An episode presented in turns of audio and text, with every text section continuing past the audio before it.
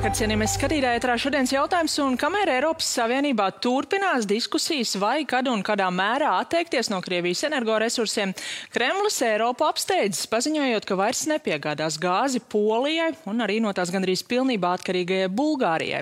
Iemesls abas valstis nesot izpildījušas prasību par gāzi maksāt rubļos. Eiropa šo soli sauc par šantāžu un soli koordinētu atbildes reakciju, bet vai šādi neesam palikuši iedzinējos tieši informatīvā kara frontē. To šokar jautāšu Latvijas Nacionālās aizsardzības akadēmijas direktoram Tomam Rostakam. Labvakar! Labvakar. Un studija arī Krievijas propagandas pētniece Rīgas Tradiņu universitātes lektore Elīna Vrbļevska. Labvakar! Labvakar! Tieši pirms mēneša šajā studijā runājām ar Latvijas bankas prezidentu Mārtiņu Kazāku par kara ietekmi uz ekonomiku, kas būtu jādara Latvijai, Eiropas Savienībai, un tieši arī par gāzi un naftu noklausīsimies nelielu fragmentu no viņa toreiz teiktā. Es domāju, ka mums ir jābūt gataviem pirmiem atteikties no Krievijas energoresursiem. Jā. Pirms Krievija ir atradusi cits noiet tirgus un var mums nepiegādāt. Jā. Tas ir tas mūsu uzdevums jā, būt šajā cīņā uh, pirmajiem. Jā, nu šobrīd, protams, ir jautājums vēl, vai Krievija tur ir atradusi citus uh, noiet tirgus savai gāzē, vai arī tai, tāpat kā Bulgārijai un Polijai, arī Krievijai, tomēr tas pašai būs pietiekami sāpīgs uh, iegrieziens, bet tomēr neatkarīgi no tā, Rostakungs, nu kā jūs teiktu, vai mēs neesam zaudējuši Eiropu šajā cīņā, kurš tad pirmais pārauš šo energoresursu saikni? Es domāju, ka mēs pēc mēneša būsim aizmirsuši, kurš pirmais izdarīja ko. Jo, godīgi sakot, šobrīd ir pat brīžiem grūti atcerēties, kas ir noticis pirms mēneša vai, vai pirms diviem mēnešiem. Tāpēc es domāju, ka šis vairāk ir tāds šī brīža notikums, bet beig beigās svarīgi ir tas, ka šī attāķēšanās no Krievijas energoresursiem notiek. Kaut kādā ziņā šo procesu vadam mēs, Eiropas Savienībā, un kaut kādā mērā savu apsvērumu vadīt arī Krievija pieņem pieņem savus lēmumus. Un uh, vismaz, kas attiecās uz Poliju, nu tad caur Poliju iet uh, visi šie ieroču piegādes ceļi. Um, tur absolūti nav pārsteigums, uh, kāpēc Krievija tādu lēmumu pieņēmusi. Bet, ja mēs skatāmies uz tieši nu, tādu Krievijas vēstījumu, vēstījumu savai sabiedrībai, kā jūs teikt, cik būtiski ir tas, ka Kremlis šobrīd var paziņot, nevis viņi no mums nepērk, bet mēs viņiem vairs nepārdodam. Lai gan, protams, jāpaturprātā, visticamāk, Kremlis tieši tā teikt, arī, ja tā situācija būtu atšķirīga. Jā, nu, tas gan. Es, protams, domāju, ka nu, šī būšana priekšā informatīvi, es domāju, ir svarīga arī pašiem Eiropas un Rietumu līderiem, jo, manuprāt, ka mēs šajā frontē tomēr nedaudz nedaudz zaudējam. Uh, nu, man ilgi nepamata sajūta, tīpaši marta mēnesī un līdz pat aprīļa pirmajām nedēļām, ka Krievija, neskatoties uz zaudējumiem, nes, neskatoties uz kaut kādiem, nu, ja var tā teikt, kurioziem, nekurioziem, nu, nesaprotamiem notikumiem, kur, kur tu vienkārši saproti, ka nu, tā armija nav koordinēta vai tas uzbrukums nav līdz galam pārdomāts, Es, man nav pamatusi sajūta, ka Krievija diktē noteikumus un ir soli priekšā. Pirms mēs turpinām par šo, pabeidzot par gāzi, kā jūs teikt, tas uh, pamatojums, kas ir izskanējis, uh, protams, mēs varam nojaust piegādā ieroči, bet tas oficiālais nemaksāja rubļos. Nu, šobrīd šķiet Eiropas Savienībā tikai Ungārija ir paudus tādu gatavību maksāt rubļos, vai tas nozīmē, mēs varam sagaidīt līdzīgu soli no Krievijas attiecībā arī pret visām citām Eiropas Savienības valstīm, vai tur tomēr notiks tāda dalīšana? Jā, nu es domāju, ka vai nu mēs atteiksimies, vai arī eh, mēs atteiksimies pirkt, vai arī Krievija atteiksies piegādāt, bet, eh, bet tam beig beigās ir jānotiek. Kas attiecās uz to, kāpēc tas nav, nebija noticis līdz šim, tad eh, nu, mums ir jārēķinās ar to, ka Eiropas Savienībā nu, um, ir, ir tas, ko mēs gribam izdarīt, bet mēs nevienmēr to varam tīri praktiski iemeslu dēļ izdarīt. Tā kā, nu, š, es domāju, ka tā nav nekāda traģēdija. Nu, katrā ziņā, ja tā attāķēšanās notiek un ja to stimulē pat arī Krievijas, tas šobrīd ir sācis izskatīties, un ja Krievija vēl nav atradusi tos alternatīvos gāzes tirgus savai gāzē, vismaz pilnībā kompensējot Eiropas Savienības tirgu. Tas, protams, būs vēl viens trieciens Krievijas ekonomikai. Kā jūs teikt, vai tā reakcija no Krievijas sabiedrības uz iepriekšējiem tri triecieniem, kas nāca no Eiropas Savienības sankcijām, ir bijusi tāda, kas principā ļauj Kremlim iet uz priekšu tādā pašā garā, īpaši nebaidoties nu, no tādas ļoti plašas neapmierinātības? neapmierinātības. Um, es domāju, tas, ko mēs varam novērot, patiesībā tas, ko es varbūt arī esmu novērojis nu, jau no 14. gada, nu, kad mēs arī pozicionējam par to, ka ir stingras sankcijas, kaut gan tagad retrospektīvi mēs saprotam, ka tās nav bijušas diezko stingras. Bet tas, uz ko, nu, piemēram, pats Putins arī vienmēr ir uzsvēris, uh, ir tas, ka šīs sankcijas, viņš pat nesaucot patiesībā tās par sankcijām, ka viņas mūs neietekmē, ka Krievijas sabiedrība tiks tam pāri, mēs pārrestruktūrizēsim, pielāgosimies. Un patiesībā lielā mērā šobrīd, ja mēs runājam par Krievijas sabiedrību, es pilnīgi noteikti domāju, ka ir kaut kāda daļa, kur ir pieņēmusi, ok, šī ir jaunā realitāte, mums viņai ir jādzīvo, nekur no Krievijas aizbraukt prom nevaram, negribam, nu mēs pielāgosimies. Tā kā es domāju, ka nu, nevajag varbūt šobrīd vēl pārvērtēt to, cik lielu grūdienu sabiedrībai izdarīs atteikšanās vai šīs nabasaitas pāraušana, ar, ar, kas ir no Krievijas gāzes tieši. Tas tad būs cits jau Jā, līmenis. Nu, tas ir jāskatās. Bet, ja mēs skatāmies uz tiem iepriekšējiem diviem mēnešiem, nu vai nevar teikt, ka vismaz nu, daļa, varbūt, ja ne visi rietumi, tad vismaz daļa tomēr cerēja uz kaut kādu nu, lielākām pārmaiņām, lielāku šūpošanos, viļņošanos Krievijas Krievijas sabiedrībā, nekā mēs to šobrīd redzam. Jā, es domāju, tie lēmumi, kas tika pieņemti Eiropas Savienības ietvaros, un pirmajā nedēļā tas, ko Vācija izdarīja, Vācijas lēmumu, viss šīs runas par uh, atteikšanos no Krievijas energoresursiem, sankcijām, SWIFT, uh, Krievijas centrālā banka, uh, tad mums šie lēmumi bija vēsturiski. Un, attiecīgi, mēs arī domājam, ja mēs darām kaut ko lielu, tad tā ietekme uz Krieviju arī varētu būt liela un tūlītēja. Bet ar ekonomiskajām sankcijām pārsvarā tomēr ir tā, nu, ka, ka tā ietekme ir pamanāma ilgākā laika posmā. Un mēs zinām, ka ilgākā laika posmā tā ietekme būs milzīga. Bet vienlaikus arī, protams, vismaz tās sabiedriskās domas aptaujas, kas mums ir pieejamas un cik mēs viņām varam ticēt, tad mēs redzam, ka Krievijas sabiedrībā um, nu, bažas par ekonomiskajām ekonomisko sankciju ietekmi ir eh, pieaugušas. Protams, tas vēl joprojām nav um, aptaujāto respondentu vairākums, bet uh, nu, kaut kāds nemieris tur ir.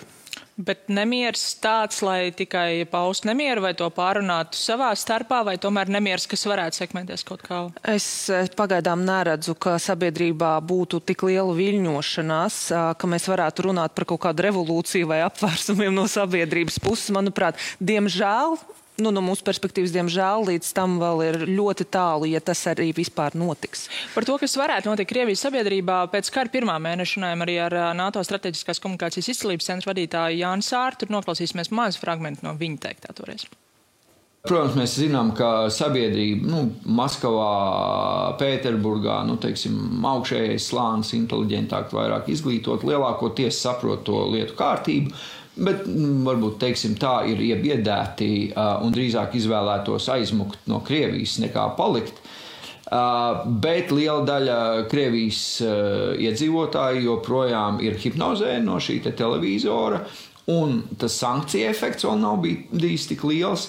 Bet, manuprāt, tas lielākais potenciāls ir, kad karavīri sāks atgriezties. Jo šeit jau, kā mēs saprotam, karo un bojā iet ne jau Pēterburgas un Maskavas inteliģences pārstāvju bērni, bet gan Krievijas, teiksim tā,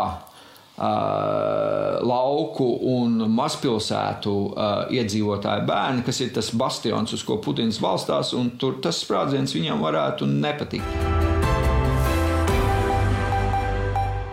Jā, nu šim fragmentam ir divas daļas. Viena ir par tām būtiskajām atšķirībām Krievijas sabiedrībā, Maskavā, Pēterburgā un tad ārpus šīm lielpilsētām, bet uh, es gribētu sākt ar to otru par kritušiem Krievijas karavīriem. Šī intervija bija pirms jau kādu pusotru mēnešu. Šobrīd noteikti jau tās ziņas par kritušajiem tomēr lielākā mērā sāk sasniegt Krievijas sabiedrību. Un šeit es gribētu parādīt viena Ukrainas diplomāta Twitter ierakstu. Viņš tur raksta, tur ir arī attēlā redzams fotogrāfijas, un viņš raksta, Atraitnes un mammas prokrieviskajiem kaujiniekiem okupētajā Donbasā pozē ar kompensāciju no Putina aptuveni 140 dolāriem.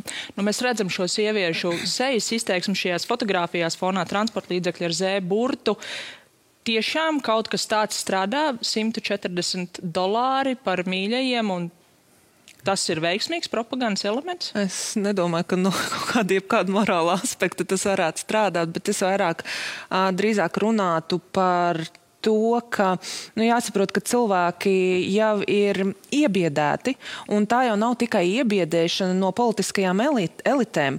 Tās ir šaubas par to, ko par tevi domā tavs tuvākais, tas kaimi, tavs kaimiņš, tas, ar kuru tu vakariņo. Bišķīt sāk tomēr nedaudz līdzināties, nu, mēs varam likt, vilkt paralēlus ar Staļina periodu, kad burtiski, ja tu neatbalsti režīmu, nu, tad to esi nodevējis. Un šie sodi, manuprāt, par to, ka paušana ka, pret kāru vai par to, ka vispār mēs saucam par to karu, manuprāt, tā iebiedē ļoti lielu daļu sabiedrības. Bet, nu, nu, tomēr, protams, mēs varam diezgan droši varam apšaubīt to motivāciju, ar kādu šīs sievietes ir fotografējušās. Tas ir tiešām redzams arī viņu sejās, bet vienlaikus nu, tas, šī propaganda tiek veidot ar mērķi parādīt pārējai sabiedrībai, kad mēs esam tik labi un par jūsu tuvinieku zaudējumu samaksāsim 140 dolārus. Jā, no, eh, ja mēs skatāmies no Maskavas un Sanktpēterburgas eh, perspektīvas, tad nu, mēs saprotam, ka 140 dolāri nav, eh, nav daudz. Bet vienlaikus, un tomēr atkal ir jāatgriežas pie tiem vadmotīviem šajā karā. Tātad, ja karš ir pret nacistiem Ukrainā, mm tad ir skaidrs, ka upuri, pat ja viņi ir neizbēgami, viņi ir pilnībā attaisnojami. Un sakaut nācismu, nu, ja Padomju Savienība varēja zaudēt vairāk kā 20 miljonus cilvēku, tad Krievija jau noteikti var zaudēt Tieši vairāk tā. kā 20 tūkstoši, varbūt 30 tūkstoši. Un šajā gadījumā tie 140 dolāri ir tāds nu, neliels paldies uh, mm -hmm. tuviniekiem. Ja, bet tad arī, nu, ja mēs skatāmies šo kritušo skaitu potenciālo, tad tā robeža, līdz kurai Krievijas sabiedrība vēl ir gatava ciest, nu, tuvinieku sāp, zaudējumu sāpes, milzīgas sāpes, ir gatavi ciest tālu. Es domāju, ka mērķis šajā gadījumā daudz prātos attaisno tos upurus un tos līdzekļus, kas tiek pielietoti. Bet nu, vai jūs redzat tomēr arī pārmaiņas? Ja mēs klausāmies kaut vai šīs pašas pārtvertās telefona sarunas, protams, tur ir jāskatās Ukraina nu, atlasa un ne visas mēs dzirdam, un tur ir daudz briesmu, sievas aicinājums vīram izvarot Ukraiņas sievietes, bet vienlaikus nu, tās nav viennozīmīgas. Tur ir arī karavīri, kas no frontes saka, ka te notiek šausmas, mums liek šaut pa civiliem objektiem.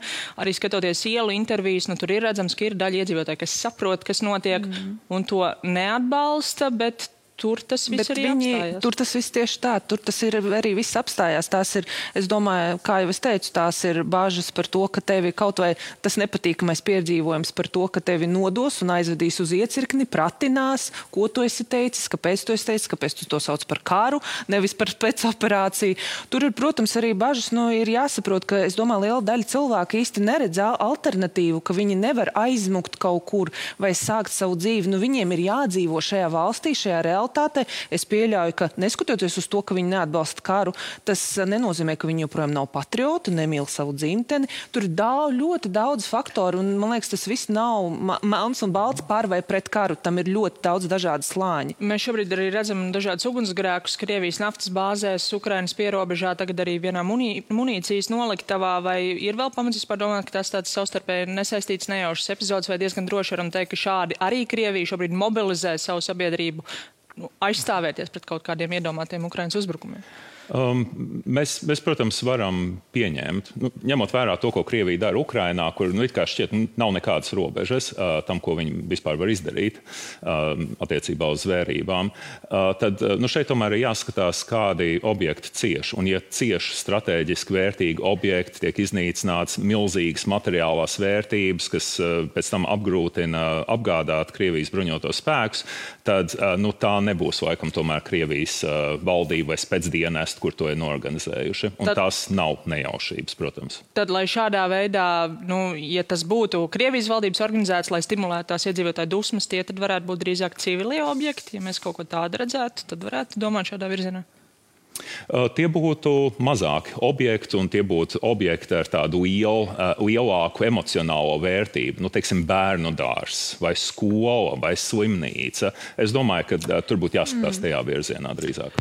Runājot par to, ko Krievijas sabiedrība zina un ko nezina, vakar apritēja 36 gadi kopš Černobijas katastrofas, un vēl pavisam nesen mēs šeit šausminājāmies par to, ka Krievu karavīri ir tiešām rakuši ierakumu šajā Černobijas atomelektrostacijas teritorijā tajā laikā, kad viņi bija to uz laiku okupējuši. Tas ir iespējams, ka ir izaugusi Krievijā paudze, kas vispār uh, nav informēta par šiem notikumiem? Vai? nu, grūti spriest par, vi par viņu motivāciju, par viņu informācijas līmeni, par viņu izpratni par to, kur viņi atrodas un, uh, un ko viņi dara. Es nezinu, es to uztvertu vairāk kā signālu tam patiesībā, nu, cik šie karavīri ir nesagatavoti vai bija nesagatavoti tam, uz kurieni, uz kādu objektu viņi dodas, kas tur īstenībā notiek, kāds ir viņu informācijas līmenis. Tad mēs varam varbūt patiešām spekulēt un spriest par to, ka viņi vienkārši tiek akli sūtīti kaut kur paši nezina, kur. Man liekas, šādas arī liecības no Krievijas karavīriem vismaz sākotnēji arī izskanēja, ka man iedod koordinātus un es vienkārši eju. Viss. Nu, protams, kur arī var raudzīties skeptiski, jo šajā brīdī, kad karavīrs ir paņemts gūstā, viņš droši vien nu, šādu tekstu protams, var arī mēģināt protams. glābt sevi. Pievēršoties tieši Ukrainā notiekošiem, ilgstoši jau ir runāts par šo potenciāli gatavoto pseido referendumu, lai, piemēram, tāda okupētā Hersona tiktu atdalīta no Ukrainas. Mēs esam redzējuši protestus jau no paša sākuma. Tagad vēl šodien arī iedzīvotāji iet, protests tiek vardarbīgi izklīdināts ar gāzes granātām, ir arī cietušie. Vai jūs redzat, ka ir potenciāli potenciāls ne tikai mainīt varu, nu, imitēt šādus referenduma rezultātus, bet arī noturēt varu šādā teritorijā, kur ir tik nu, aktīvs protestu gars. Nu, es domāju, ka šeit ir divi aspekti. Uh, vien, viens ir tas, ka nu, visi saprot Ukrainā un uh, rietumos, ka, uh, nu, ka tās, tie referendumi tas būtu pilnīgs blēņas. Uh, uh, līdz ar to um, nu, Hersons, liktenis un citu apdzīvoto vietu liktenis izšķirsies militāro operāciju gaitā, nevis referendumu rezultātā. Bet es domāju, ka šeit ir ļoti svarīgs arī otrais aspekts, proti um, Ukraiņiem un Helsinas iedzīvotājiem ir jāparāda, ka viņi protestē. Tātad, ja, ja viss noteikti pilnīgi klusi, tad varētu rasties jautājumi. Un, protams, ka piedalīties šādos publiskos pasākumos ir bīstami, bet tomēr ir ļoti svarīgi, ka cilvēki atklāti parāda, ka viņi protestē. Jo nu, tad Krievija nevar pārdot to stāstu nekādā veidā. Un vai šis tomēr varētu būt stāsts, ko Krievija mēģina pārdot uz 9. maiju, jo šobrīd eh, nu, visi gaida kaut kādu stāstu, kas tad varētu tikt konstruēts, bet nav jau daudz Šiet, to variantu. Mēģinājumu referendumu tieši es domāju, ka jā. Es domāju, ka šobrīd 9. maijam tuvojoties, es domāju, ka Krievija derēs jebkāda kripatiņa, kuru viņu, ap, kuru, ap kuru viņu uzbūvēs sev nepieciešamo narratīvu un stāstu. Tur jau patiesībā uh, fiziski vai tīri realistiski nevajag daudz, uh, bet kaut ko, protams, vajag, un es domāju, ka spriedzi pieaug 9 mājām tuvojoties. Ja skatāmies uz Latviju, vai jūs redzat arī Latvijā kādus drošības riskus tieši 9. māja kontekstā? Nu, es, es domāju, ka nē, uh, bet, bet nu, atgriežoties pie tā 9. maija, um, Mēs, mēs tā bieži vien domājam, ka 9. maija varētu būt tāds loģisks noslēgums um, kaut kādām lietām, ko Krievija dara, procesiem, kurus viņi ir iesākuši. Bet, bet tikpat labi 9. maija varētu būt tas datums, kad tiek paziņ, izziņot mobilizācija Krievijā. Nu, kad viņi var iz, izvēlēties eskalēt. Vai viņi to var pacelt, vai viņi to nevar pacelt, un kādas tam visam varētu būt sekas, tas ir cits jautājums. Bet tas, ko mēs domājam par to, ko Krievija darīs, var neizrādīties taisnība. Jā, nu, katrā ziņā loģisks noslēgums šī vakara sarunai ar jums. Paldies, ka atradāt laiku. Jā, paldies. ierasties. Paldies. paldies arī jums, skatītāji, par uzmanību un tiksimies rīt.